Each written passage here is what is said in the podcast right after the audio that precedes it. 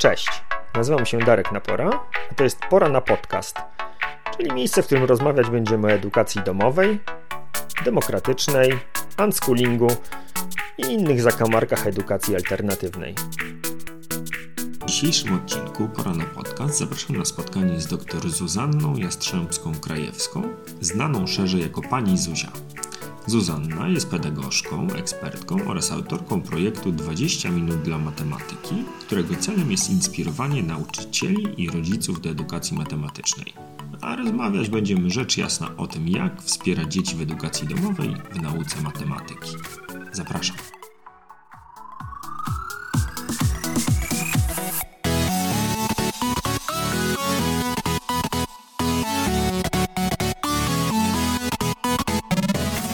Rozmowa planuję, żeby była zupełnie inna niż zwykle, bo ja staram się taki, wiesz, być bardzo interaktywny i dopytywać, tam wchodzić w szczegóły tego, co moi goście mówią. Natomiast ponieważ wyznaczyłaś tam bardzo sztywno rany tego, ile mamy czasu, to ja ograniczam siebie dzisiaj do odtworzenia pytań, które przygotowaliśmy, które sobie zaplanowaliśmy i pozwalam Tobie zmaksymalizować czas, w którym Ty będziesz e, mówiła.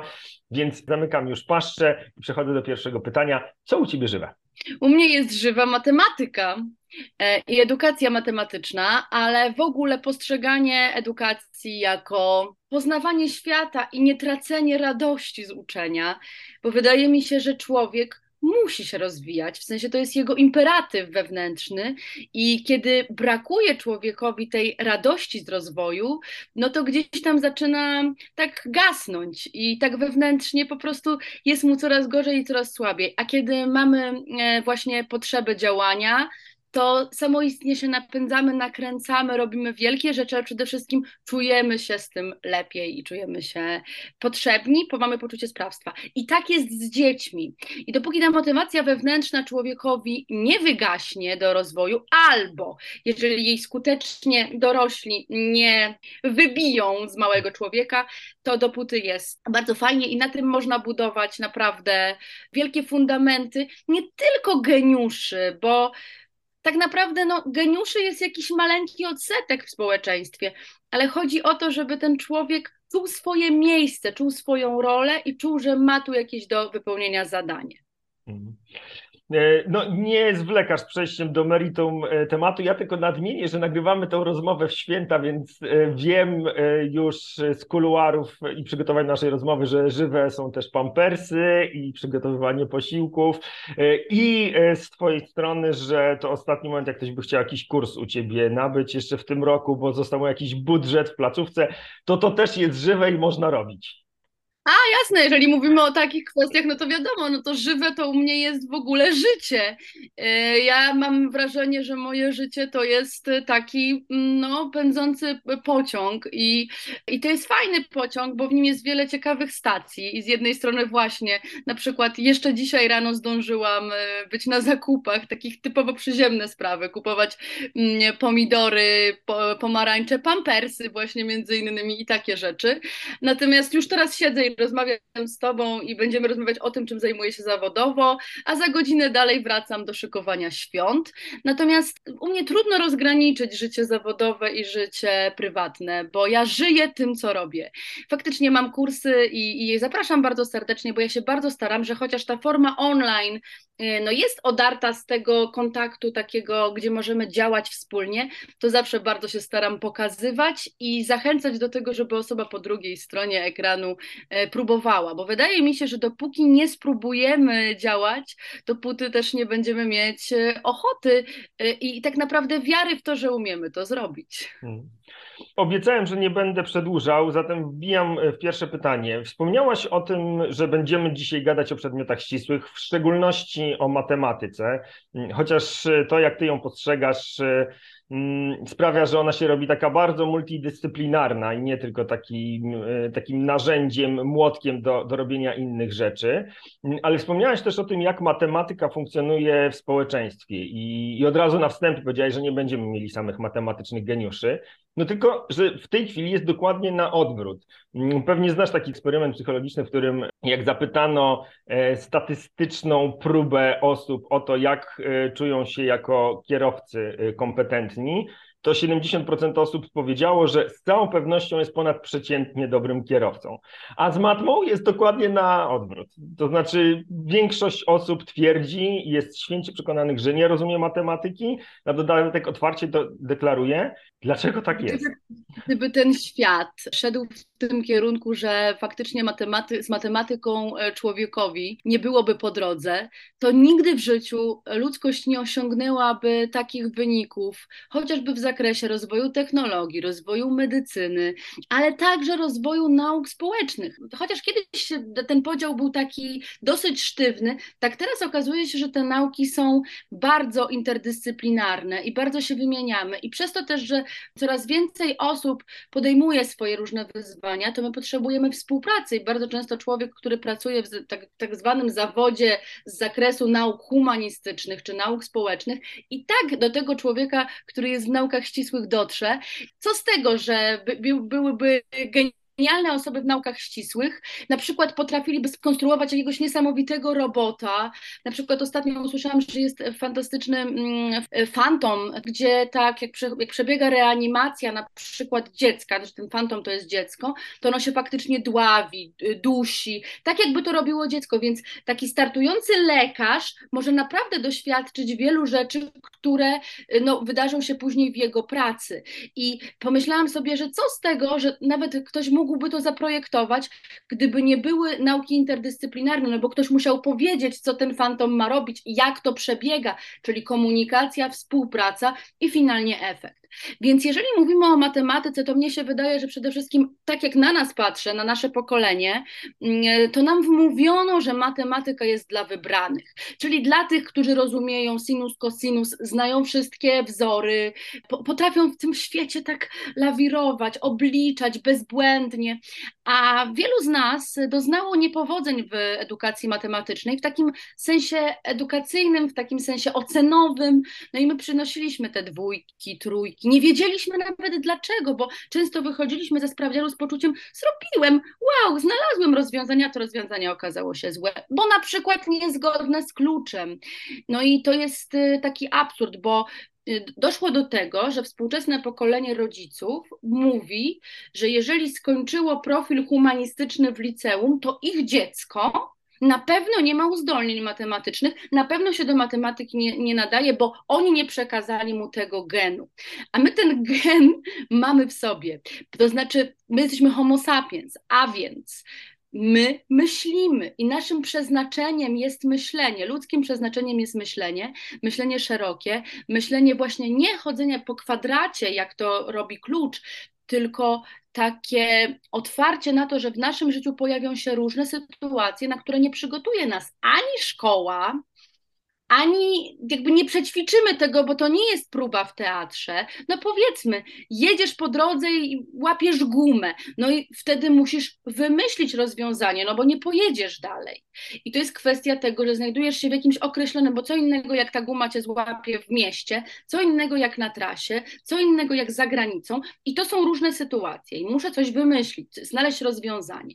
I z matematyką jest tak, tą, którą ja chciałabym przekazywać światu, yy, czyli tak naprawdę ja uczę dzieci tych, tych podstaw, tych fundamentów, żeby nie zamknąć się na liczenie i na rachowanie, bo wiele osób chce z dzieci zrobić kalkulatory i martwią się, że ich dziecko nie oblicza w pamięci, po prostu mając 7 lat wyników powyżej 30. No i co z tego, że nie oblicza?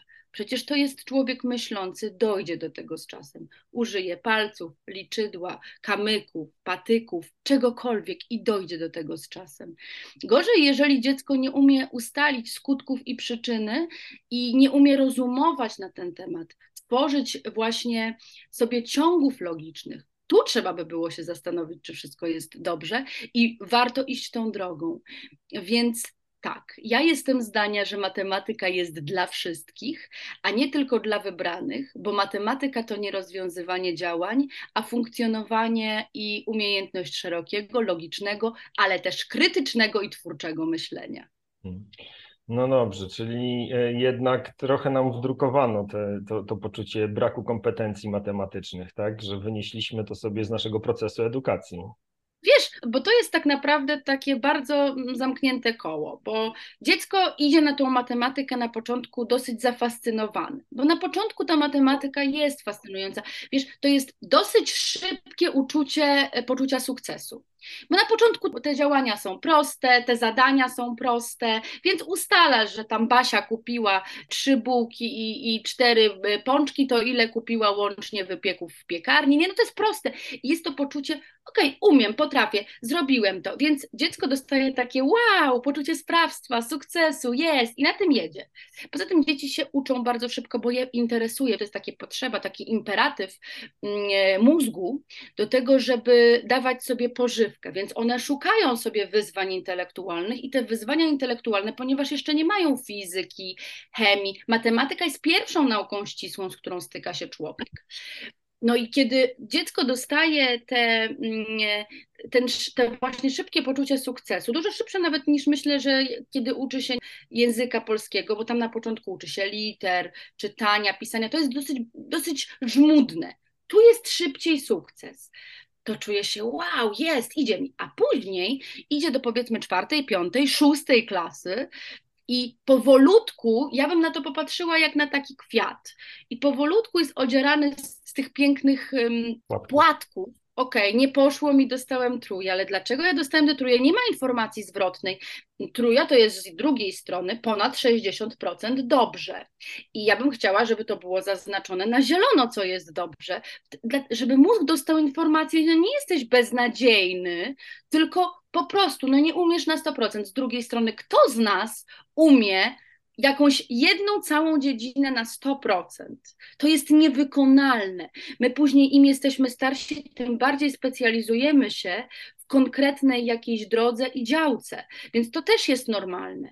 A dziecko ma prawo nie umieć. Ja chcę powiedzieć coś, żeby coś bardzo jasno wybrzmiało. Dziecko, które idzie do szkoły, ma się nauczyć, a nie umieć. A Polski system zakłada nieustanne sprawdzanie wyników. Co dwa tygodnie, co tydzień, co miesiąc jest sprawdzanie wyników. Czy my sobie wyobrażamy, że my w pracy mielibyśmy co tydzień sprawdzian z nowej umiejętności? Przecież to idzie oszaleć nieustannie informacje, że jesteś niewystarczający, bo ty, my byśmy też w pracy dostawali 60%, wiesz, bo to nie jest tylko to, ile ja się nauczyłam. Dzisiaj jest na przykład piątek i mogłoby się okazać, że ja już po całym tygodniu jestem tak zmęczona, że nie jestem w stanie, tak? Że nie wiem, ja mówię teraz, jak popatrzę z perspektywy dziecka, rodzice się pokłócili i dziecko ma w głowie zupełnie co innego, nie może się skupić na tych obliczeniach. A może na przerwie ktoś mu powiedział: Ej, nie lubię ciebie, jesteś głupi, nie chcę się z tobą zadawać, bo tak się zdarza w, w grupie społecznej. I to dziecko siedzi na tym sprawdzianie i przejmuje się tym, że ktoś mu to powiedział, a nie tym, że ma to do zrobienia. Może nie może się aktualnie skupić, bo to jest siódma lekcja, a on wstał o godzinie szóstej, i, a położył się powiedzmy o 21, a może kiepsko spał, bo mama mojego brata, który krzyczy. I teraz ja wymieniam te rzeczy. I teraz on dostaje nieustannie informację, że jest niewystarczający, chociaż się stara. Bo umówmy się, kto idzie z założeniem, żeby specjalnie, mówię o takich młodszych dzieciach, bo tam później w liceum to my mamy różne etapy i chcemy różne rzeczy udowadniać światu.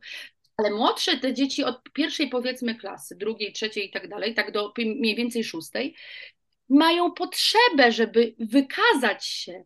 One idą z całym swoim zaangażowaniem i chcą zrobić to dobrze. I później dostają informację zwrotną trzy, albo cztery, albo dwa. Przynoszą to do domu, a w dzisiejszych czasach to nawet nie przynoszą do domu, bo rodzic wie Wiesz, bo rodzic, to też mnie przeraża. Co, to, to moim zdaniem nie jest dobre. Mm, rodzic wie szybciej niż dziecko często o mhm. wyniku dziecka. I rodzic, bo my na te swoje dzieci patrzymy, słuchaj, bo my je widzimy od początku, jak one się uczą chodzić, mówić, więc my cały czas widzimy te kamienie milowe i nagle potem nieustannie informacja, trzy, dwa, cztery, co ty robisz? To dlaczego ty się nie uczysz? Bo ty go widzisz jako takie wspaniałe, mądre dziecko i potem w tych wynikach nie ma odzwierciedlenia. A, a sami zostaliśmy, no jak wychowani? No, jak przychodziliśmy z tróją do domu, z kolejną tróją, z dwóją, z jedynką, to często wielu z nas dostawało po prostu szlaban na przyjemności, bo wtedy było tak, obowiązki pierwsze, a przyjemności to później. I to jest coś, co my wynieśliśmy, czyli najpierw się musisz uczyć, a potem jest trening. Bo mhm. powiedzmy, trenuje dziecko judo, to jest jego pasja, ale to jest też kompetencja. Judo to jest także rozwój mózgu, bo to jest ruch, to są pewne sekwencje ruchowe. I teraz, jeżeli dziecko przychodzi do domu i, i, rodzic mu mówi właśnie, no jak ty możesz znowu, znowu ci nie wyszło, to co ty robiłeś? No to co ja dostaję za informację? Kolejny płatek z tego pięknego kwiatka jest oberwany. I ten, to dziecko może i miało nawet duży potencjał, ale zostało odarte z wiary we własne możliwości, z motywacji wewnętrznej, bo nie ma sukcesu. A jeszcze bardzo często właśnie jest, to nie będziesz chodzić na judo, nie będziesz, bo ty się masz uczyć, bo w pierwszej kolejności jest nauka. Więc jeszcze zabieram mu to, co powoduje, że ten mózg siłą rozpędu pracuje bo dzisiejsze czasy się różnią od naszych czasów w tym, że dzieci mają znacznie mniej ruchu takiego swobodnego, takiego niezaplanowanego. Bo trening to jest ruch zaplanowany. I myśmy też chodzili na treningi. Ale poza tym dużo więcej chodziliśmy na piechotę, no bo rodzice nas wszędzie aż tak nie podwozili, i ty, tego ruchu było więcej po prostu. Jak mama wysyłała do sklepu osiedlowego, których teraz jest bardzo niewiele, więc trudno, żeby dzieci miały gdzie pójść do sklepu, to się szło na drugą stronę ulicy, to się schodziło, wchodziło i przynosiło. A teraz to wygląda tak. Z samochodu pod drzwi w przedszkolu ja w ogóle obserwuję to, że jak są schody, to rodzice często, żeby było szybciej, to na ręce, a, a ruch, mm, no, trzeba to powiedzieć jasno, ruch e, jest podstawą rozwoju mózgu. Od tego człowiek rozpoczyna swoją przygodę z rozwojem układu nerwowego i rozpoczyna od tego, że rusza rękami, nogami, stopniowo, zaczyna czworakować, tak? I to są pewne prawidłowości, których my wręcz oczekujemy od człowieka, od małego człowieka, od dziecka.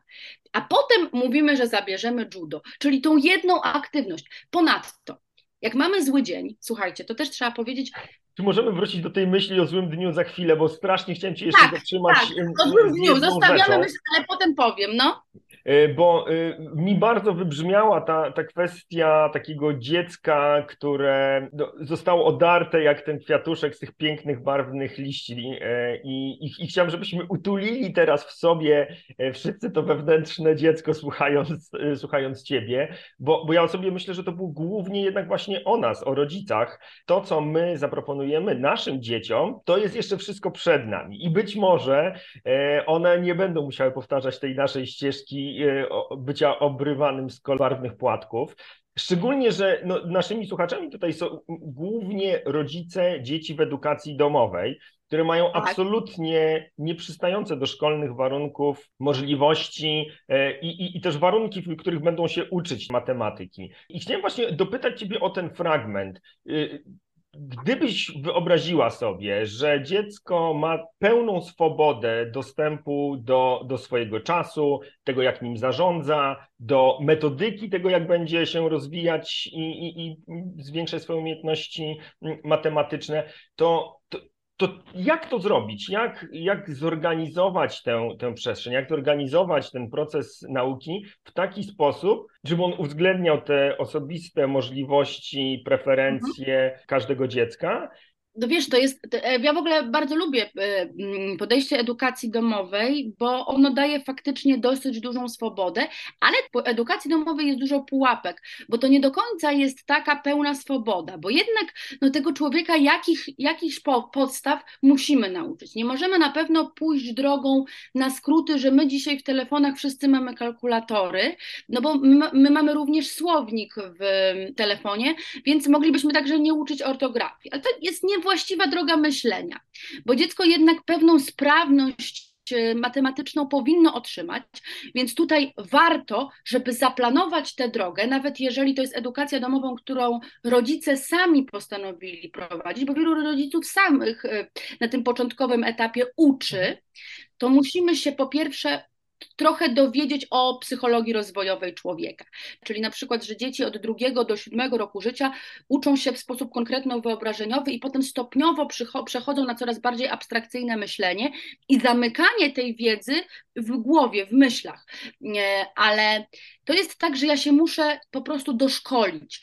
Jak to robić, jaką metodą pójść. Jak korzystam z metody dziecięcej matematyki. To jest metoda opracowana przez profesor Gruszczyk-Kolczyńską i ja tą metodę bardzo polecam, bo ona jest taka dostępna, przystępna, napisana językiem i dla rodziców, i dla nauczycieli. Natomiast Wiesz, jak pracuję w edukacji domowej, gdzie ponad 10 lat, to obserwowałam kilka różnych zjawisk. Byli rodzice, którzy absolutnie mm, sami prowadzili lekcje. Ten dzień wyglądał na bardzo duży chaos. I moim zdaniem to nie jest dobra droga, bo z edukacji domowej często dzieci później, w późniejszych latach jednak trafiają do szkół systemowych, systemowych. albo albo społecznych, bo może to nie zawsze są takie typowo systemowe, ale jednak gdzieś, gdzie już jest szkoła, gdzie trzeba być na określoną godzinę i ileś czasu spędzić na określonej lekcji. I to jest ważne, bo my tą wolność taką w edukacji powinniśmy jednak pamiętać, że trzeba przyłożyć do miary tego, że dzieci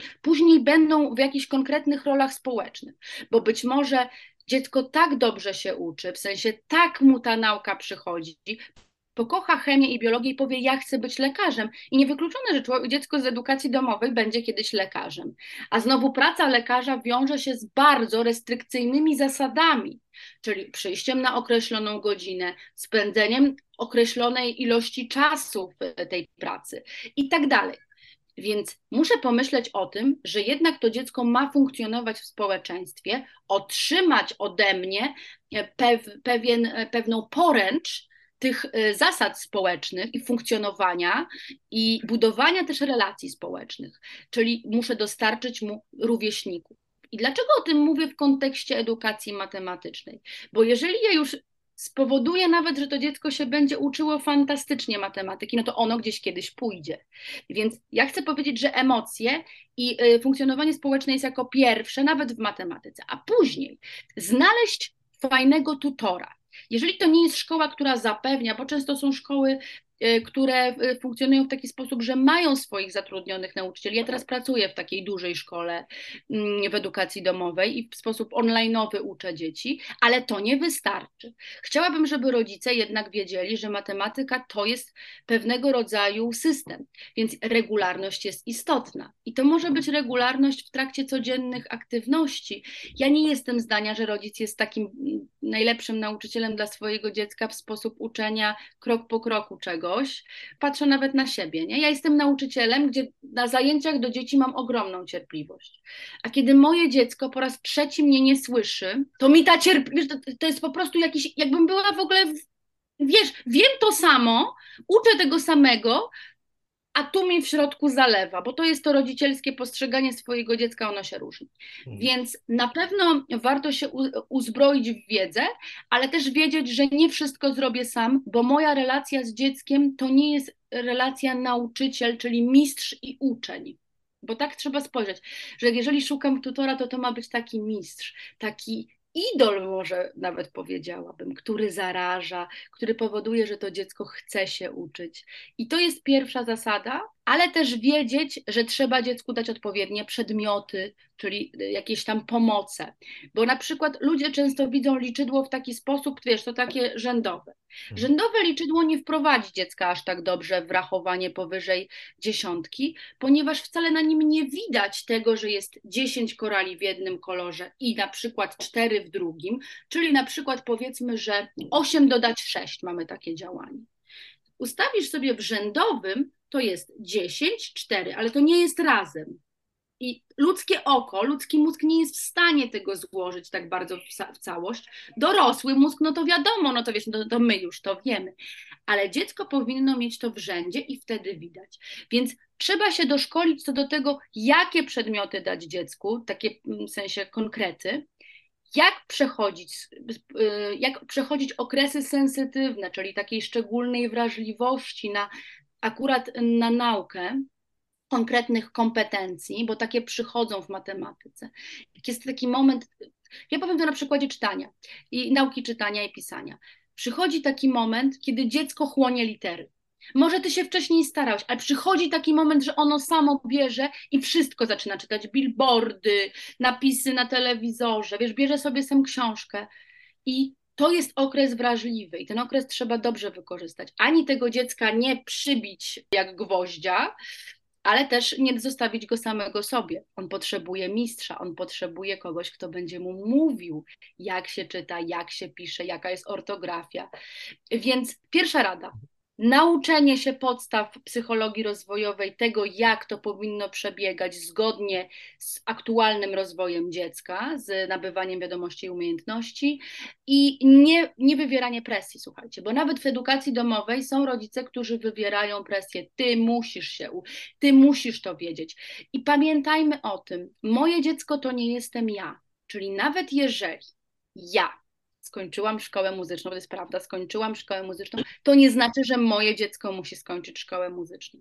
Być może moje dziecko będzie wolało chodzić na balet albo właśnie na judo czy taekwondo i ja powinnam to zaakceptować. Powinnam dawać mu wachlarz różnych zajęć, żeby mogło sobie wybrać, co mnie najbardziej w tym aktualnym momencie interesuje, czyli dawać doświadczenia, ale jednocześnie pamiętać, że w pewnym momencie muszę się wycofać i pozwolić dziecku wybrać. Natomiast trzeba też ułożyć pewien system, czyli regularność, codzienne aktywności matematyczne, ale to nie, mus, nie, musi być, nie muszą być działania na kartce. To może być działalność w sklepie. Oblicz, mamy stówę, musimy kupić to, to i to. Oblicz, ile możemy kupić jogurtów i tak dalej. Słuchaj, super zadanie, idziesz do sklepu i to robisz. Mm, miałem nie komentować, ale muszę, bo mój wewnętrzny unschooler się e, gotuje, więc e, dwa słowa. Nie wiem na ile to jest przebadane, natomiast docierają do mnie takie informacje, że w warunkach szkolnych największym wyzwaniem dla dzieci e, jest nauczenie się właśnie obsługi pieniędzy, w sensie jak mają zadania jakieś z kwotami i obsługa zegara. No, ja obserwując moje własne dzieci i obserwując inne dzieci w edukacji domowej, no nie wyobrażam sobie, jak to jest w ogóle możliwe, żeby takich codziennych rzeczy nie ogarniać. No, to jest rzecz, która się pojawia codziennie w życiu każdego, każdego tak. dziecka, wydawało mi się, a tu się okazuje, że jak to przekładasz na warunki szkolne, to nagle się robi, to nagle się robi z tego wyzwanie. E, więc to, co chciałem dorzucić jako komentarz, to ja mam takie poczucie, że ta matematyka nas otacza ze wszystkich stron i ona tam jest, niezależnie od tego, jak my bardzo będziemy się starali ją aranżować czy, czy, czy dokładać jako dorośli, to, to ona po prostu jest. Więc ja bym się skupił e, ja to biorę dla siebie na tym kawałku, w którym mówiłeś, żeby tego nie przytłaczać, no nie? Żeby, żeby nie, nie, nie tak. dobijać dzieci takim materiałem, który ja sobie wyobrażam, że to jest właśnie matematyka. Jak mówisz o pieniądzach, to ja mam tutaj pieniądze, akurat bo miałam ostatnio na ten temat wykłady. Faktycznie w realnych warunkach szkolnych jest to w pewien sposób nie do wykonania, ale ja też uważam, że no niestety takich rzeczy jak właśnie gospodarowania budżetem powinni nauczyć rodzice. I to niezależnie czy są w edukacji domowej, czy w edukacji systemowej, dlatego że dziecko y, obraca się w konkretnym jakimś takim budżecie. No są rodziny, które mają bardzo dużo i mimo to żyją dosyć, no jakby powściągliwie, bo tak jest. Są rodziny, które mają bardzo mało i muszą w związku z tym inaczej gospodarować e, budżetem, tak, bardzo oszczędnie, myśleć o każdej złotówce i oglądać ją z każdej strony. I to moim zadaniem jest te, te dzieci wdrożyć w, w pieniądze, ale też pamiętajmy, że my coraz więcej operacji wykonujemy w sposób niewidzialny. Nawet my się często dziwimy, jak wchodzimy na saldo swojego konta, że to z tych dwudziestek, dwunastek i trzydziestek piątek mogła się nadbierać taka konkretna suma. Więc to też nas dziwi często, oglądając, ile zostało po tych małych zakupach niby.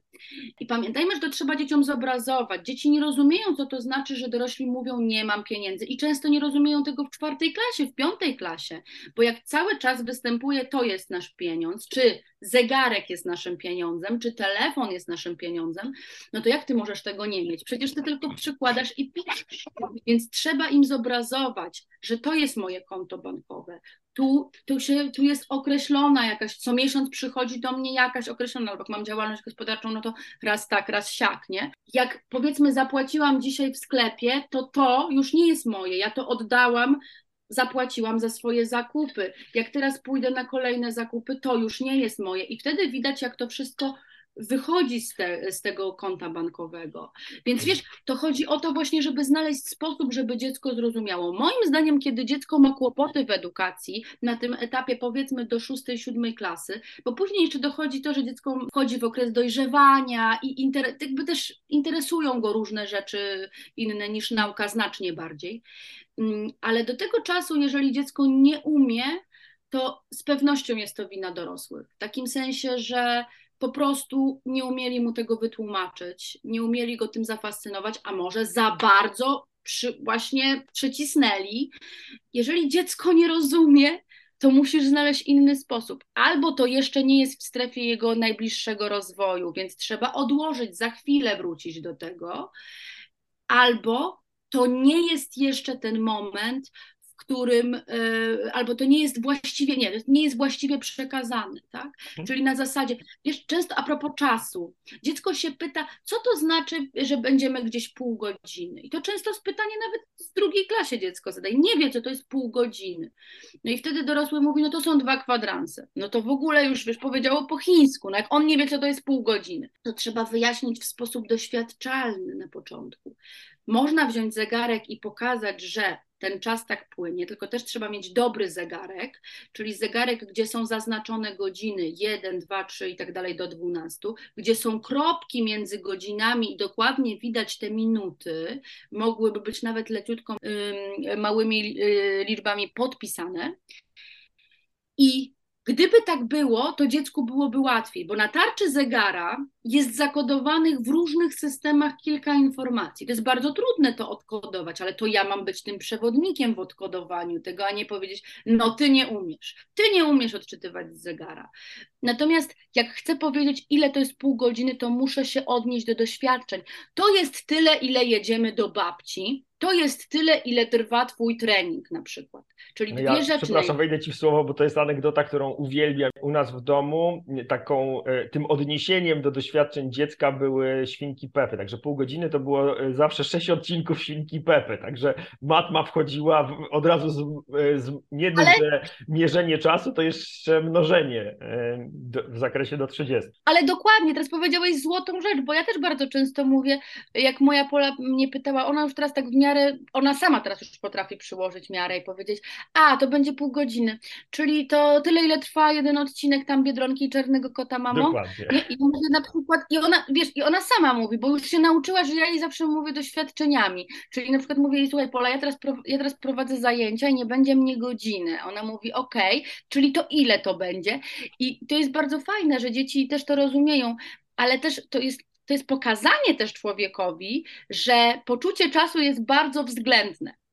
Bo kiedy coś nam sprawia przyjemność, to nam bardzo krótko, tak jak na przykład, zobacz, my rozmawiamy już 40 e, prawie minut, powiedzmy trochę krócej, i wydawać by się mogło, że to jak na przykład robisz coś nudnego, no, no coś, czego, czego po prostu, no, to, to ten czas ci płynie tak wolno. A teraz mi się wydaje, że ten czas płynie z kopyta, ponieważ Ledwo no ja kocham... zaczęli, jeszcze mam tyle pytań. No, więc tak, tak, ale masz rację. Więc faktycznie skupić się na kompetencjach życiowych w matematyce to jest najważniejsze. I te działania, i te obliczenia, i te całki, y, procenty i inne rzeczy przyjdą z czasem. Przyjdą i wejdą do głowy. Jak głowa będzie otwarta, to człowiek się będzie uczył. Jeżeli głowę zamkniemy na klucz, na odpowiedzi, na tylko i wyłącznie trzaskanie działań na pamięć, to głowę zamkniemy. Zamkniemy mózg po prostu na pracę. Dobra, to za chwileczkę przejdziemy już do tych metodycznych, takich twardych e, tematów, ale chciałem Ciebie jeszcze zapytać o, o jedną rzecz. E, no bo jednak jesteśmy w tym e, uniwersum, w którym większość osób, także rodziców w edukacji domowej, ma przekonanie o braku kompetencji. Wspomniałaś o tym, że potrzeba mistrza, kumam, ale gadaliśmy też o, o Twoich kursach, no i ogólnie jakby dostępność teraz y, y, informacji, wykładów, jakichś strategii poznawczych w internecie jest przeogromna. I chciałem Ciebie zapytać, co o tym sądzisz? Czy rodzice, którzy czują brak jakichś kompetencji do tego, żeby zająć się przygotowaniem swoich dzieci do uczenia się matematyki, mogą korzystać z takich materiałów i czy to będzie wystarczające do tego, żeby te dzieciaki wyposażyć w to poczucie kompetencji, no do, do, mhm. przygotować się do tego momentu, kiedy one będą mogły już same wziąć za to po prostu odpowiedzialność. Ja, ja uważam, że absolutnie tak, tylko trzeba szukać rzetelnych źródeł. Na przykład, dlaczego ja się nie wzięłam za naukę czytania i pisania, mimo że na studiach to przerabiałam, mimo że jako nauczyciel robię, powiedzmy, jak, jak muszę, to to robię z dziećmi, to ja nie uważam się takim specjalistą na zasadzie krok po kroku nauka czytania. Więc trzeba znaleźć sobie osoby, które są rzetelnym źródłem informacji. Absolutnie nie chcę brzmieć też tutaj, jakbym połknęła wszystkie rozumy bo pycha, wiesz, poprzedza upadek, a tak nie jest. Ale czuję się bardzo mocna wiedzowo e, w zakresie tego, jak budować kompetencje matematyczne i fundamenty edukacji matematycznej u małych dzieci. I myślę już po tylu e, kursantach, których miałam, i zarówno online'owych, i w codzienności, jak uczę, bo uczę rodziców, ale uczę też nauczycieli, uczę studentów, że sposób, że bardzo ważne jest dobrać sobie takiego, takiego człowieka, którego sposób mówienia do ciebie prze, prze, wiesz, przemawia. Czyli ty nie dość czujesz się zainspirowany, to faktycznie wychodzisz z jak zasobem wiedzy od tej osoby. Bo internet jest fantastycznym źródłem uczenia i to, co się dzieje na YouTubie, czyli era YouTuberów, którzy uczą chemii w taki sposób, że ty byś sam wrócił do tej szkoły. Chciałbyś mieć tyle czasu, żeby na przykład właśnie robić to, co oni pokazują w tym internecie. Jest fantastyczna, naprawdę. To są czasy ogromnych możliwości. Również dlatego, że właśnie rodzice mogą wybrać tę drogę i na przykład jeździć z dziećmi po świecie, co będzie najfajniejszą edukacją, bo mo może mogą sobie na to pozwolić, może ich praca też na tym polega, mm, albo mają takie możliwości finansowe. W każdym razie, jeżeli pomyślimy sobie o tym, że już to są rodzice w edukacji domowej, to ja myślę, że to jest też pewien określony typ rodzica, czyli on szuka wiedzy. I ja wtedy serdecznie polecam, żeby właśnie brać udział w dobrych kursach. I są do tego y, centra szkoleniowe i tak dalej. Są osoby, poczytać, sobie poczytać, czy ta osoba właściwie ma też dobre rekomendacje gdzieś tam. E, może obejrzeć właśnie jej kanały społecznościowe, czy ten sposób mówienia do mnie dociera i to do mnie przemawia. E, ale rzetelne źródła informacji tak, sposoby, kursy online'owe jak najbardziej. Natomiast pierwsza rzecz, to rodzic musi czuć potrzebę się nauczyć tego. I pamiętajmy o tym, że to naśladownictwo i to takie uczenie społeczne, zarażanie społeczne, to jest podstawa w ogóle yy, zasiewania ziarna w człowieku. Dlaczego my dzisiaj tak kochamy ten internet i ten Instagram, od którego na przykład nie możemy się wręcz, cały czas scrollujemy, mamy swoje ulubione profile, zaglądamy tam, bo to jest zarażanie społeczne, bo jak moja ulubiona youtuberka albo instagramerka ćwiczy i ona mi mówi, że ona tak się dzisiaj dobrze czuje, bo ona dzisiaj ćwiczyła, no po prostu ja mam ochotę też i to jest zarażanie. Ona mnie zaraziła swoim entuzjazmem. Więc trzeba szukać osób, które zarażą rodziców, a rodzice żeby próbowali zarazić swoje dzieci po prostu radością uczenia. Ja polecam moje kursy rodzicom, bo ja je mówię w taki sposób, to, tą moją wiedzę przekazuję, że i rodzic zrozumie, i nauczyciel zrozumie, po prostu krok po kroku. Mówię z językiem do ludzi, a nie językiem zamkniętym na naukę. No dobrze, ale obiecałem, że będzie mięsnie i naukowo i merytorycznie, więc o tym też chciałbym, żebyśmy e, na, na, na sam koniec e, napomknęli. Ja taki chyba naj, największy wake-up call, jaki dostałem, jeżeli chodzi o, o to zjawisko uczenia się matematyki w warunkach szkolnych, to był wykład y, doktora Kaczmarzyka, który y, opowiadał o myśleniu operacyjnym, czy tam rozumowaniu operacyjnym i o tym, y, jak ono jest wystandaryzowane w szkole i że powin... dziecko takie statystyczne, jakiego nauczyciel oczekuje w szkole, koło 7-8 roku życia powinno zacząć operować tym rozumowaniem operacyjnym, a on jako neurobiolog i naukowiec zbadał, że Kłopot polega na tym, że u wielu dzieci ten moment przychodzi sporo później, bo w okolicach 9-10 roku życia, a są takie, u których ten moment pojawia się dopiero około 12 roku życia. Czyli Dokładnie. de facto są 5 lat po momencie, w którym oczekuje się, że oni w szkole będą w stanie z tego korzystać. No i teraz, po pierwsze chciałem Cię poprosić, żebyś jak najprostszym językiem wytłumaczyła, o co chodzi z tym rozumowaniem e, operacyjnym i jak my, jako rodzice, możemy obserwować, na którym etapie rozwijania tego myślenia operacyjnego są nasze dzieci. No więc tak, y, o, przede wszystkim to jest całkowita prawda. Zresztą ja bardzo się zgadzam z tym, co mówi mm, Marek. Ja, ja, ja, uważam, że to jest naprawdę doskonały specjalista i, i, ja bardzo polecam właśnie słuchanie jego wykładów, a wiele jest dostępnych. Ma też swoje kursy. Warto, warto się nauczyć tej neurodydaktyki z nim, ponieważ to jest właśnie sposób, w jaki dziecko chłonie. Teraz prosto. Y, myślenie operacyjne i ten schemat rozwoju myślenia operacyjnego, który mm, Jean Piaget, e, bardzo wybitny psycholog, ale on też bazował na, i na, na dokonaniach biologicznych i tak dalej, więc gdzieś tam łączył nauki obserwował własne dzieci, ale my dzisiaj możemy powiedzieć, że ten model jest nadal aktualny i mamy stadia, przez które dziecko przychodzi. Pierwsze stadium to jest takie stadium sensomotoryczne, mniej więcej od, od, od urodzenia do drugiego roku życia. I tutaj nikt nie ma wątpliwości, że dziecko wtedy rozwija się w sposób taki, że musi sensorycznie, zmysłami wszystkimi poznawać świat. Tak widzimy małe dziecko, które jakby jest takie w całości. Ono się uczy nieustannie wszystkiego. Później przychodzi taki etap, i to jest właśnie to stadium konkretno-wyobrażeniowe. Ono przychodzi około drugiego roku życia. Ale trzeba też wiedzieć, że tak jak się rozwijamy, są różnice indywidualne. Więc e, my się różnimy w zakresie nabywania wiadomości, umiejętności i tempem, i tym, ile potrzebujemy doświadczeń. Nawet może być tak, że w jednej dziedzinie przychodzi nam coś bardzo szybko, a w drugiej dziedzinie potrzebujemy 100 razy powtórzyć, żeby się tego nauczyć, żeby w ogóle zrozumieć, na czym to polega. Stadium konkretno-wyobrażeniowe zapisane jest przez Piageta i ustalone jest tak przyjęte mm, przeciętnie, że po około 7-8 roku życia faktycznie dziecko powinno przejść na kolejny etap, czyli na e, etap operacji konkretnych. Natomiast trzeba wiedzieć, że to polega na tym, że dziecko wtedy uczy się rękami. Na zasadzie, że kiedy uczy się liczyć, to trzeba mu wyłożyć przedmioty do tego liczenia. Kiedy uczy się wyobraźni przestrzennej, orientacji w przestrzeni, to musi doświadczać przestrzeni. Nie na kartce ustalać, czyli jest kreska, połóż na przykład na tym, narysuj na tym klocek, tylko musi wziąć i położyć na przykład na parapecie klocek i tak dalej.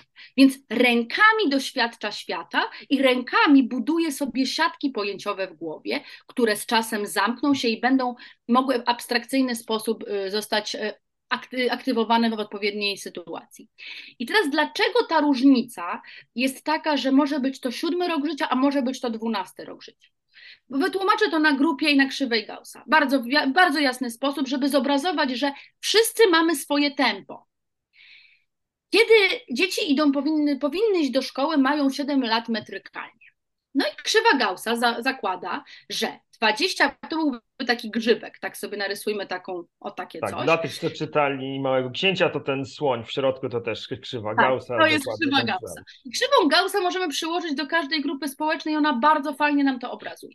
Powiedzmy, że myślimy o grupie dwudziestki dzieci, losowo wybranych. Losowo wybrane trafiają do jednej klasy. 25% dzieci, a więc około pięciorga dzieci z tej grupy dwudziestki, mają wszystkie metrykalnie 7 lat, rocznikowo. I piątka z nich jest w grupie 20, 25%, które, żeby zdobyć jakieś kompetencje, potrzebują większej ilości powtórzeń. To są dzieci w normie intelektualnej, po prostu tak, takie po prostu dzieci nie mają specjalnych potrzeb edukacyjnych, tylko to są dzieci, które tak jak po prostu potrzebują więcej doświadczeń. Nie lubię mówić, że wolniej się uczą, bo to zaraz nakłada stygmatyzację. One potrzebują więcej doświadczeń. Teraz to zobrazuję w inny sposób. Więc to jest jedna grupa. Druga grupa to jest 50% i to w tej grupie 20-osobowej jest dziesiątka, około dziesiątki dzieci. To jest tak, jak zakładają tabelki, czyli w wieku 7-8 lat przejdą już sobie na konkretny dalszy etap, no i one się będą uczyły w taki sposób, jak to zakłada edukacja, więc na kartce papieru z tablicy będą przepisywać, chociaż musimy założyć, że do tego jeszcze dojdą problemy z uważnością słuchową i tak dalej, więc może niekoniecznie to tak będzie wyglądać. Natomiast okej, okay, tabelka zakłada, tak jest. One się uczą, e, założone zostało, że w ciągu czterech lekcji się nauczą, no i ta 50, to 50% się nauczy w ciągu tych czterech lekcji. Ostatnia grupa, 25%, czyli też około piątki dzieci, uczą się znacznie szybciej. No to są po prostu dzieci, powiesz im, nie skończysz mówić, a on już wie, on już rozumie, albo pokazujesz mu, on robi razem z tobą i już to załapał.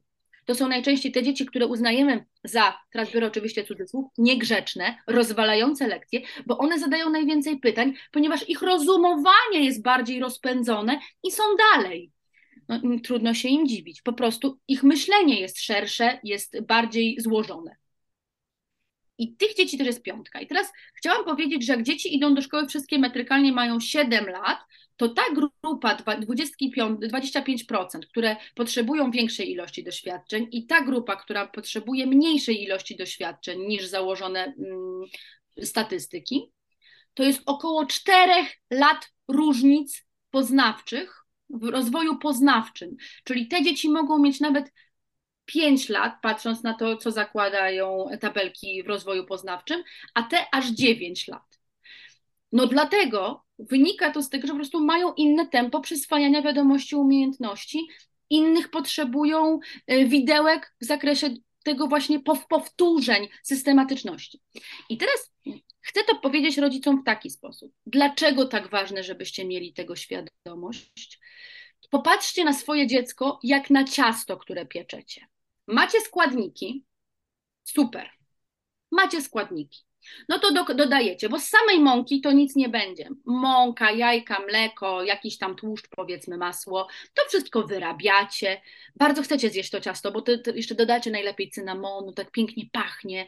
Już tak byście coś słodkiego zjedli, no nie? I tak patrzymy na te dzieci, tak niecierpliwie. Ucz się, ucz się, jesteś taki genialny, tak, tak mi się to podoba, jak ty się uczysz zamieszane, wlane do, do blaszki i wstawiamy do piekarnika. Czyli przykładowo idziemy do szkoły, stawiamy do piekarnika i ustawiasz odpowiednią temperaturę i w międzyczasie sprawdzasz tym patyczkiem, czy się upiekło, nie? I kiedy nie jest upieczony, czyli kiedy patyczek jest mokry po wyjęciu, to co z tego, że ty wyjmiesz to ciasto, bo już tak bardzo byś chciał, bo według ciebie było w przepisie napisane, że godzina. Godzina i jest gotowe, nie? wiesz, co się dzieje. I co z tego, że ty wyjmiesz to jeszcze do, do połowy surowe ciasto? No widocznie twój piekarnik sobie gorzej poradził. Takie były warunki i twoje ciasto musi tam posiedzieć godzinę 20, żeby było gotowe. I teraz jeżeli wyjmiesz wcześniej, nie zjesz go, bo będzie po prostu nie, niezdatne do zjedzenia. I z dzieckiem jest tak samo. Co z tego, że ty na siłę chcesz go uczyć w taki sposób, w jaki zakładają tabelki, jeżeli to nie jest sposób dostosowany do jego możliwości i, i po prostu jego percepcji.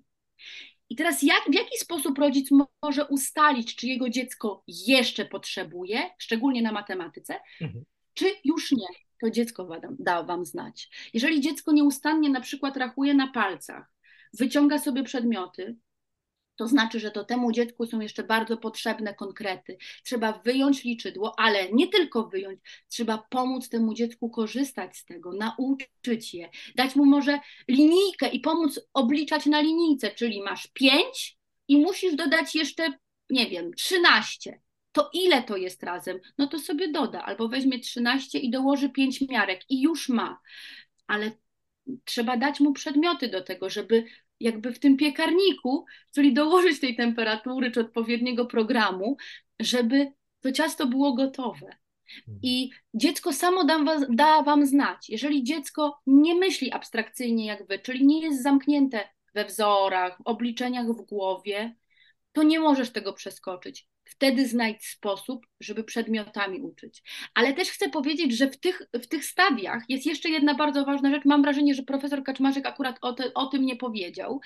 Mm, doktor Kaczmarzyk, nie wiem, bo chyba on jest gdzieś na jakiejś uczelni już. Tak, profesorem, w sensie profesorem wykładowcą. Ale tak, ale no, ja, ja oddaję, oddaję... On się jako doktor przedstawia, więc tak, zostańmy tak, przy tak, doktorze. Więc doktor, dobrze, dobrze, doktor Kaczmarzyk myślę, że o tym nie powiedział. Tu jest jeszcze różnica w kompetencjach matematycznych. Pierwsza wchodzi stałość liczby. Stałość liczby to jest to, że siedem mrówek zapisane liczbą i siedem słoni to możemy postawić tak zwany abstrakcyjny znak równości. I to dzieci dosyć szybko kumają. Dosyć szybko im to wchodzi do głowy na poziomie takim, że już mogą wejść na kolejny etap, a więc operacji konkretnych, czyli już zapisać to. zapisać w sposób symboliczny. Mhm. Potem jeszcze mamy takie różne rzeczy, jak na przykład y, ustalanie stałości ciężaru, stałości masy, stałości pojęć, pojęć geometrycznych i nauki kalendarza. I to są rzeczy, które znacznie później dochodzi dziecko do tego w głowie, a są dzieci, a więc i dorośli, które nigdy w życiu nie zakończą procesu formowania i zawsze będą potrzebowali konkretów, żeby coś ustalić. Tak jest często z widzeniem przestrzennym. Mamy powiedzmy taką zagadkę, narysowane są e, właśnie klocki, e, klocki sześcienne i jest z tego złożona taka bryła, tych klocków jest dużo, jest takie pytanie, ile tam jest klocków w środku, albo ile jest niebieskich po tej stronie. I ty sobie musisz obliczyć, ile tam ścianek, czegoś tam i dopóki sobie tego nie narysujesz albo nie zobrazujesz, to nie jesteś w stanie. I wielu z nas dorosłych tak ma, że nawet jak tłumaczymy drogę komuś, to musimy się ustawić w jego stronę. E, to pójdzie pani prosto, potem w lewo, potem. To świadczy o tym, że u nas się nie zakończył e, proces kształtowania tej konkretnej kompetencji, sposób właśnie ten formalny, czyli ten ostatni, to jest stadium, które przychodzi około 14, 15, czasami 16 roku życia, czyli że coś jest absolutnie już zamknięte w naszej wyobraźni i potrafimy to tylko y, opisywać. Ale musimy mieć świadomość, że wiele właśnie kompetencji się nie zamknie i najtrudniejszą kompetencją matematyczną w tym schemacie jest kompetencja mierzenia objętości, stałość objętości. A z czego to wynika? Jeżeli wzięłabym teraz powiedzmy y, cztery różne naczynia. Jedno byłoby takie mm, bardzo wysokie i, i, dosyć wąskie, drugie pękate, trzecie takie jak mam w ręku, czwarte jeszcze jakieś inne i nalałabym do każdego litr wody. To w pierwszym momencie wrażenie wszystkich, i twoje, bo jesteś dorosły, i dzieci, i, i powiedzmy dwunastolatków, i dziewięciolatków, i piętnastolatków, i trzydziestopięciolatków, byłoby takie, że nie mogę w swojej głowie zamknąć tego, że w tej wodzie, że tej wody jest wszędzie tyle samo, że się zastanawiam nad tym. Oczywiście, jeżeli ktoś by ci powiedział, na pewno jest tyle samo, no to zaczynasz w to wierzyć. Ale z dziećmi należy zrobić doświadczenie i przelać na przykład do słoików litrowych i pokazać, że tej wody w takim samym naczyniu jest albo do butelki tyle samo. I wtedy dopiero przelać ponownie, bo stałość objętości jest czymś najtrudniejszym do pojęcia dla człowieka w tych kompetencjach niezmiennikach matematycznych.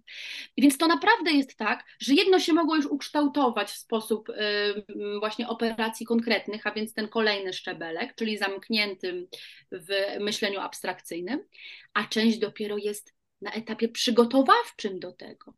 I trzeba wiedzieć, że tak, tak y, na przykład jest z pieniędzmi, że dla dzieci bardzo często 10 dziesiątek to nie jest to samo co stuwa że dla dzieci bardzo często powiedzmy piątka, dwójka, jedynka, jedynka, jedynka i to nie jest to samo co 10 zł w papierku, bo wygląda inaczej, bo waży inaczej, chociaż na, na tych samych zakupach możemy za te pieniądze kupić dokładnie tyle samo, tak? Powiedzmy, że za te 10 zł, bo już na innych może się okazać, że to też jest coś ciekawego. Sceny pójdą w górę w nocy, i nie kupimy tyle samo, tak? To jest bardzo ciekawe, bo to jest też takie tak naprawdę uczenie w czasoprzestrzeni. Dla mnie nies, niezwykle jest, ktoś mi mówi, no ale w UK to dzieci chodzą do szkoły od czwartego roku życia, ale tam szkoła to jest nasze przedszkole, czyli dotykanie i doświadczanie świata, zabawa. Trzeba rozumieć też, że jeżeli dziecko potrzebuje się bawić, to tej zabawy należy mu dostarczać, bo zabawa modeluje zachowania, zabawa dostarcza doświadczeń, zabawa pozwala utrwalać. Dlaczego dzieci tak bardzo lubią uczyć się, y, bawić się w szkołę? Bo to jest proces interioryzacji, czyli przekazują, nie wiem, swoim maskotkom, ludzikom Playmobil czy czym, czemukolwiek wiedzę, którą zdobyły, która jest pasjonująca. Gdybym ja tysiąc razy w życiu nie powiedziała tych rzeczy, które mówię, nie mówiłabym z taką lekkością o tych stadiach konkretno wyobrażeniowych, o tej interioryzacji, o tym, jaka jest krzywa Gaussa i tak dalej, bo sama bym jeszcze musiała to doszkolić. Ten proces by się nie zamknął e, u mnie w głowie. Więc musimy też mieć tego świadomość. Czyli dziecko da wam znać, czego potrzebuje. Ja lubię zapytać dziecko, a jak byś tego nauczył, na przykład młodszego brata? I on ci powie o sposobie swojego rozumowania i pokaże ci, jaki, na jakim on jest etapie i czego on potrzebuje do tego. Ja bardzo często pytam moją córkę, moja córka ma prawie 7 lat, a mój syn ma niecałe 2 lata, ma półtora roku. I ja mówię, Pola, a jakbyś ty miała Lolka nauczyć liczenia, to jak byś go nauczyła? I ona wtedy mówi, mamo, wyjęłabym różne klocki, ustawiłabym i bym mówiła jeden, dwa. No to ona jest na etapie konkretno wyobrażeniowym, ona przechodzi, oczywiście ona się uczy, że zapis symboliczny, ona bardzo szybko łapie, ale pokazała mi, że ona wie, że ten mały dzidziuś będzie się jeszcze uczył w taki sposób, a nie na zasadzie zapisz jeden, pokoloruj jedynkę. No wiesz, no to jest w ogóle jakiś absurd, że my tak uczymy liczenia, czyli sposobu porządkowania świata. Mhm. Słuchaj, obiecałem, że zmieścimy się w godzinie. Czy mógłbym Ci je jeszcze dopytać jeszcze o. Dobra, to dwa ostatnie szybkie pytania. Przegadaliśmy sobie tę kwestię neurobiologiczną i myślenie operacyjne, natomiast e, profesor e, Gruszczyk-Kolczyńska, o której wspominałaś, jeżeli chodzi o te elementy, które dziecko musi opanować, żeby być w stanie odnosić sukcesy w rozwoju matematycznym, wspomina jeszcze o dwóch rzeczach. Ty o jednym już wspomniałeś, czyli o tym judo, czyli o takiej koordynacji wzrokowo-ruchowej, mm, ale mówi też o czymś, co no, nie kojarzy się na pierwszy rzut oka z matematyką, czyli o zdolności panowania nad, nad swoimi zachowaniami, e, regulacji emocji w sytuacji takiego rosnącego e, napięcia. No jak ja teraz sobie o tym myślę, to w zasadzie absolutną koniecznością w rozwoju matematycznym jest łażenie po drzewach i przegrywanie Fortnite'a. Czy ja dobrze interpretuję te słowa? Świetnie interpretujesz. Chodzi o to, że człowiek, że matematyka, mimo że nie jest dla wybranych, to wiąże się z pokonywaniem trudności.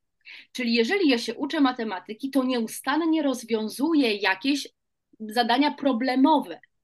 Czyli muszę pokonać te trudności, muszę mieć tę motywację, ale muszę mieć też siłę do tego, że ileś razy na tej drodze się potknę.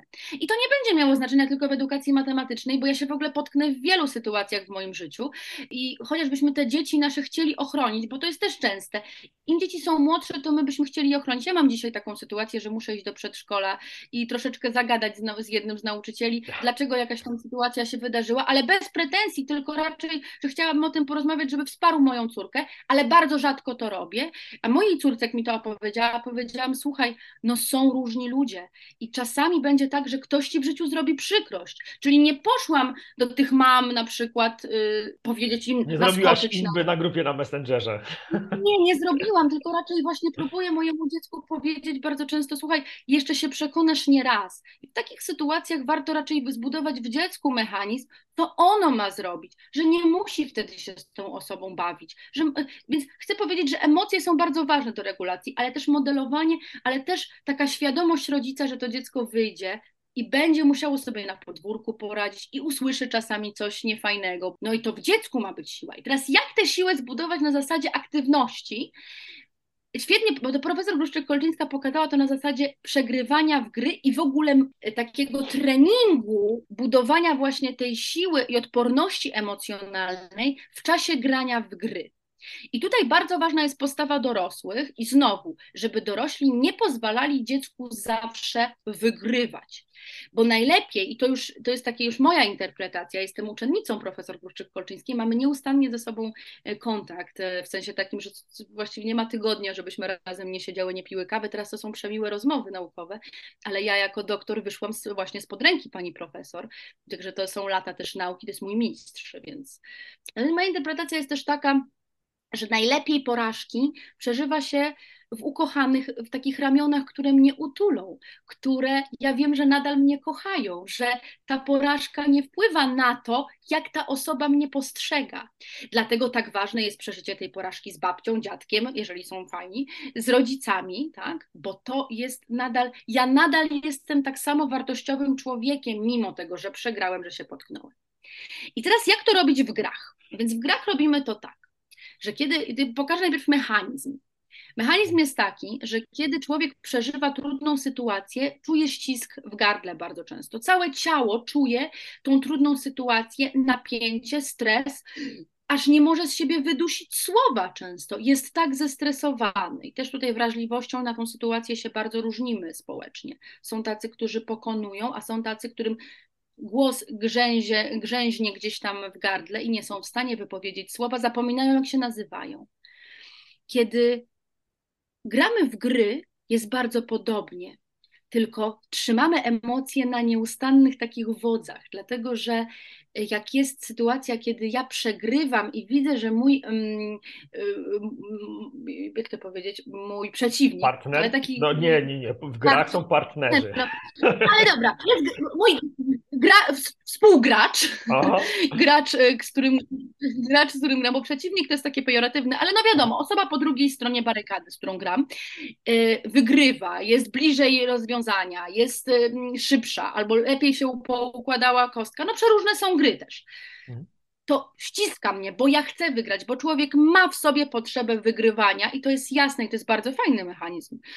E, więc ściska mnie. Więc ta kluska w gardle, którą przeżywam w trudnych emocjach, jest dosyć podobna i to jest taki trening, przeżywam. Ale zaraz rzucę ja kostką, ja go wyprzedzam, no to w ogóle luz. Kluska opada. Za chwilę znowu kluska w gardle opada. Jak idziesz na egzamin ustny, bo rodzicom to można raczej pokazać na zasadzie nie sytuacji trudnych dla dzieci, ale jeżeli my czasami mamy egzamin, typu nasz szef nas z czegoś wypytuje i tak dalej, to też jest ten moment. Kluska w gardle, zaraz sobie przypomnisz, ok, umiem to, zrobię to, dobrze, opada. Oni powiedzieli, że będziemy jeszcze robić to i to. Dobra, nie, nie przygotowałam się na to, to szybko. I jest ta kluska w gardle. I w grach jest właśnie ten mechanizm takiego, takiej sinusoidy emocjonalnej. I kiedy gramy w grę, trenujemy to. Czyli to jest na takiej zasadzie, że nawet człowiek nie wie, że właśnie przyzwyczaja swój układ nerwowy do przeżywania trudnych emocji, radzenia sobie z nimi, ale jednocześnie utrzymania się w ryzach.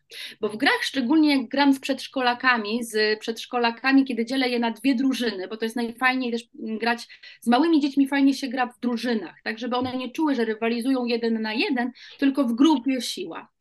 I wtedy widać, jak te dzieci na przykład nawet w grze ścigance są tak rozemocjonowane, że aż muszą wstać, że aż podskakują. Te emocje buchają im z głowy.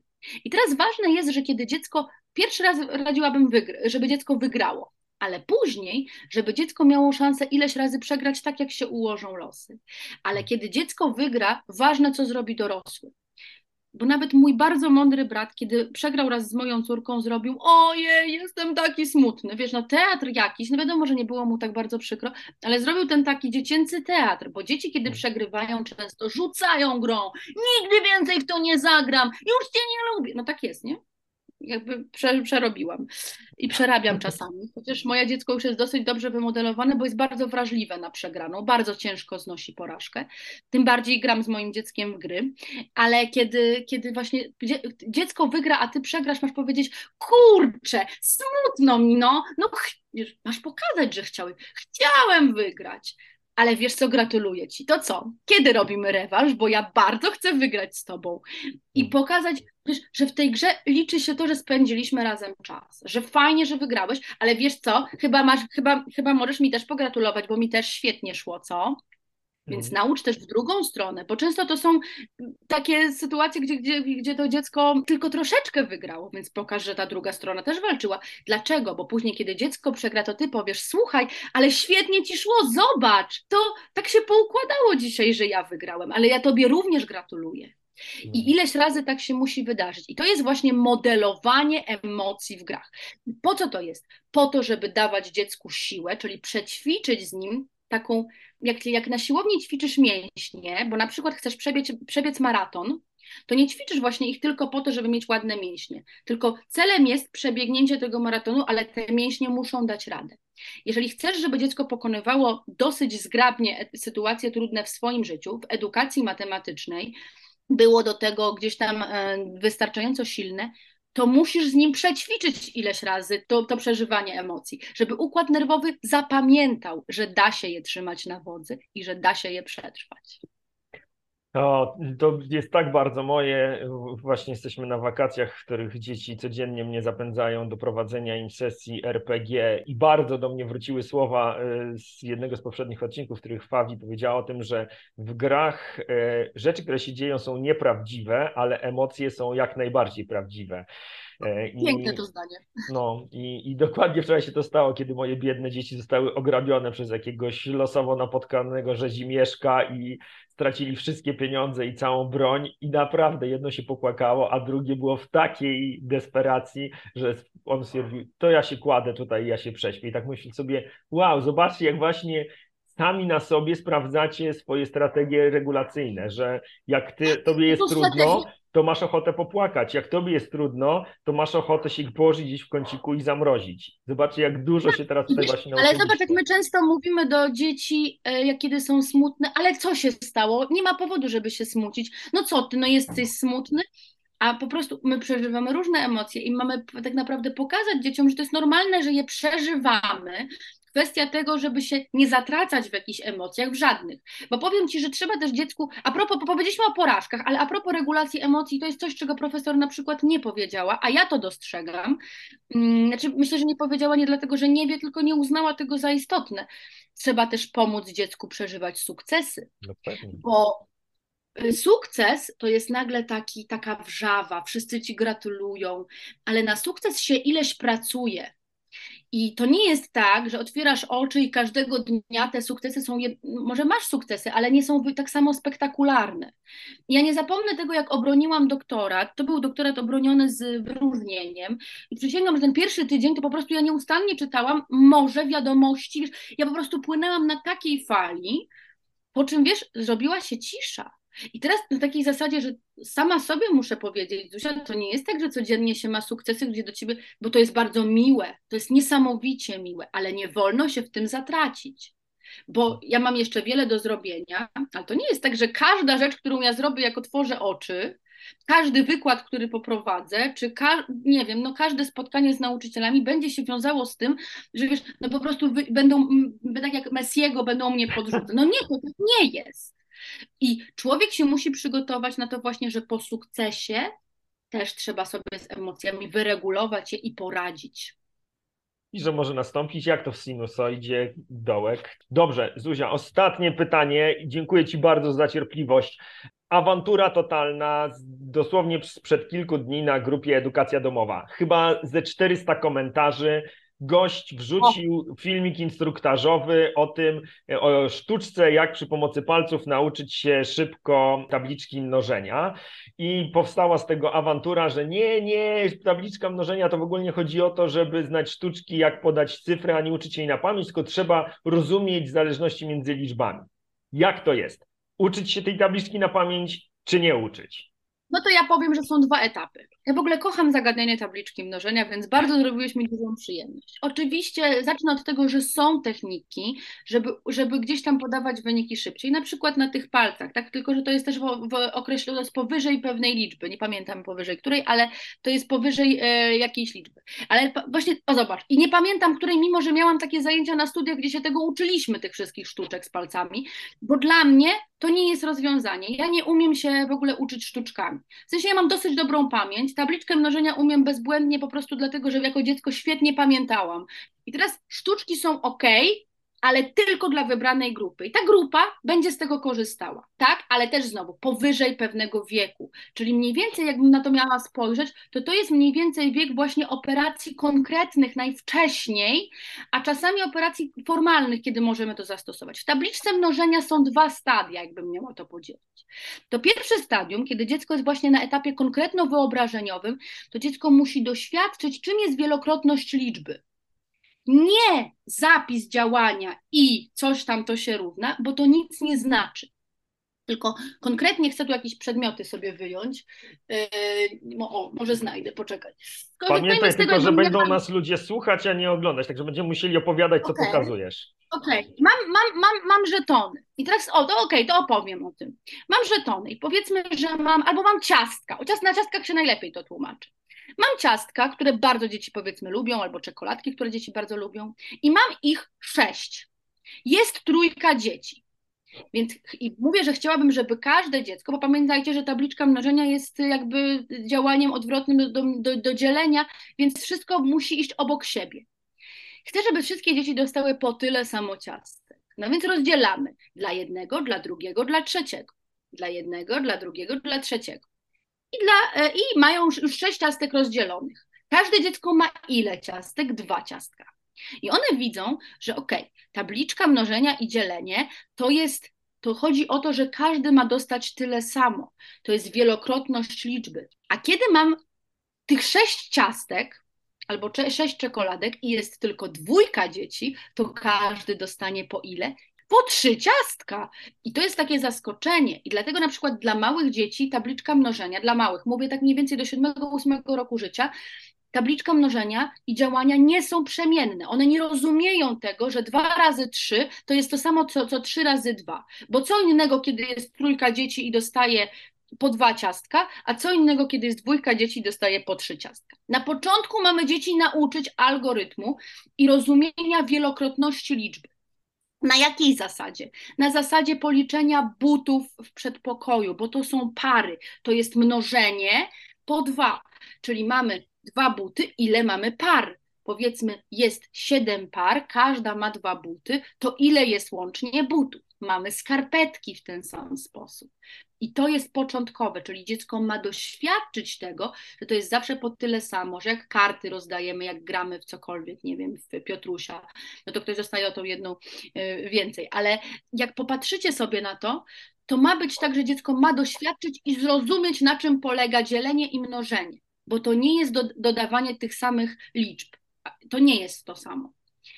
A później, mniej więcej od, trzeciego, od trzeciej klasy, skupiłabym się na tym, żeby już dzieci, tylko teraz znowu różnice indywidualne, będą dzieci, które jeszcze będą potrzebowały tego doświadczenia i tego układania przedmiotów, żeby to zrozumieć. A później faktycznie warto by było, żeby dziecko zapamiętało, ale niekoniecznie tym sposobem palcowym, ponieważ słuchajcie, no to jest już skomplikowane i to trzeba zapamiętać algorytm. I mam wrażenie, że wiele dzieci, dla których tabliczka mnożenia jest trudna, straci bardzo dużo energii i skupienia uwagi i nie zdąży się nauczyć. To tak samo jak są wierszyki e, na temat tabliczki mnożenia i na każde działanie jest jakiś wierszyk. No i ja chcę powiedzieć, że to nie jest moim zdaniem dobre, ponieważ jak dziecko się nauczy wierszyka, to nie znaczy, że będzie umiało tabliczkę mnożenia i tutaj trzeba być bardzo ostrożnym.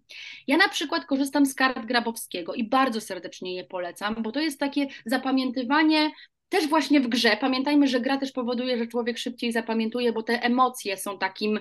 Mm, jakbyśmy w reakcji chemicznej, to jest taki przyspieszacz y, uczenia, kiedy gramy w grę. Więc warto robić właśnie memory tego typu z tabliczką mnożenia. Warto uczyć tabliczki mnożenia w takich sytuacjach, kiedy jesteśmy na spacerze i na przykład zakładamy, że będziemy się uczyć tabliczki na pamięć, ale mówię, to jest od trzeciej klasy w górę, nie wcześniej, że będziemy dzisiaj ćwiczyć wszystkie przykłady na trzy. Trzy razy jeden, trzy, trzy razy jeden, trzy. Natomiast jeżeli dziecko nie rozumie, z czego to wynika, że trzy razy po jeden, trzy razy po jeden to trzy, no właśnie. Więc mnemotechniki i wszelkiego rodzaju triki to jest dobre, jeżeli dziecko jest na to gotowe, ale jeżeli dziecko uczy się wolniej, to nie będzie na to gotowe i to tylko zaburzy jego zapamiętywanie. Więc niech dziecko zrozumie, na czym to polega. I nie chodzi o to, żeby było kalkulatorem, ale jednocześnie pamiętajmy, że ta tabliczka mnożenia później sprzyja temu, żeby więcej rzeczy w matematyce obliczyć, więc też nie ma co od niej uciekać i traktować jej jako najgorszej rzeczy na świecie, tak? Tylko raczej znaleźć sposoby, żeby wszystkie zmysły dostały informacje i mogły to wszystko razem przerobić i zapamiętać, ale najpierw zrozumieć. Czyli, czyli mechanizm jest zrozumieć, jak jest dobrze zrozumiane, na czym polega to rozdzielanie i to mnożenie, czyli ta wielokrotność, dopiero wtedy przechodzimy do zapamiętywania. Bardzo, bardzo Tobie dziękuję za poświęcony czas, opowieść, którą nam dzisiaj tutaj e, posnułaś. Tego odcinka zrobimy prezent e, noworoczny. Mam nadzieję, że się uporam jeszcze przed końcem 2022 e, ze zmontowaniem. No i cóż, zapraszam y, ja osobiście do, y, do Twoich filmików, bo dla mnie były mega, mega doświadczeń i mega wartościowe. Y, z częścią się zgadzam, z, czę część, z części biorę sobie tylko, tylko kawałki. Bardzo, bardzo Tobie dziękuję za rozmowę. Wiesz, bo to też nie chodzi o to, żebyśmy siebie brali w całości, że pamiętajmy o tym, że my się naprawdę różnimy i że na kogoś coś może działać, a na kogoś coś może nie działać. Na przykład tak jak ja pokazuję, że ruch plus muzyka równa się matematyka. Są dzieci, które zupełnie nie potrzebują do tego muzyki, bo muzyka wręcz będzie przeszkadzała im w nabywaniu pewnych kompetencji, a są dzieci, którym bardzo to sprzyja. Są tak samo, my się różnimy i dla, dla jednego pomidor jest czymś pysznym, a dla drugiego e, w ogóle, wiesz, ty zrobisz i powiesz, to jest najlepsze danie świata, ale ktoś powie, ale ja nie lubię pomidorów i to nie jest dla mnie. I to jest okej. Okay. Natomiast podstawy y, budowania, pewne fundamenty w tym, w tym rozwoju są podobne. Kwestia, jakie aktywności do tego dobierzemy, a te aktywności będą się różnić. Zabaw jest tysiące. Kwestia celów.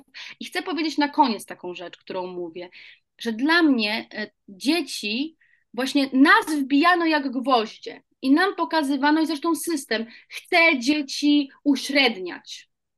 I właśnie jak ktoś tylko wystaje, no to tak, musimy go wbić jak gwoździa, żeby tam przypadkiem nie wystawał, bo musi być równiutko. A myślę, że w dzisiejszych czasach nastawmy się na to, że spójrzmy na nasze dzieci jak na takie balony, które chcemy wypełniać helem i one sobie gdzieś pofruną. My nie do końca wiemy gdzie, bo ja nie, nie mam pojęcia, gdzie pofruną moje dzieci, gdzie pofruną moi uczniowie, ale chcę, żeby frunęli z radością i właśnie tych skrzydeł, tej siły chcę im dodawać, bo oni sobie poradzą, bo w dzisiejszych czasach dostęp do informacji jest ogromny, ale kiedy będą umieli myśleć, będą umieli weryfikować, czy te informacje są rzetelne, prawdziwe, właśnie wybierać sobie to, co mi odpowiada, to, co jest zgodne z moimi potrzebami, z moimi chęciami.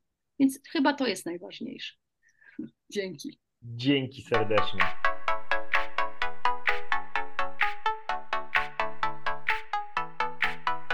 Dzięki za wysłuchanie kolejnego odcinka Pora na podcast. Jeśli uważasz, że był wartościowy, cenny, ciekawy, to zachęcam Cię do udostępnienia go. Jeśli masz jakieś pytania, wątpliwości dotyczące edukacji domowej albo któregoś z tematów, który poruszaliśmy w odcinku, to zapraszam Cię do kontaktu. Mój adres znajdziesz w opisie tego odcinka.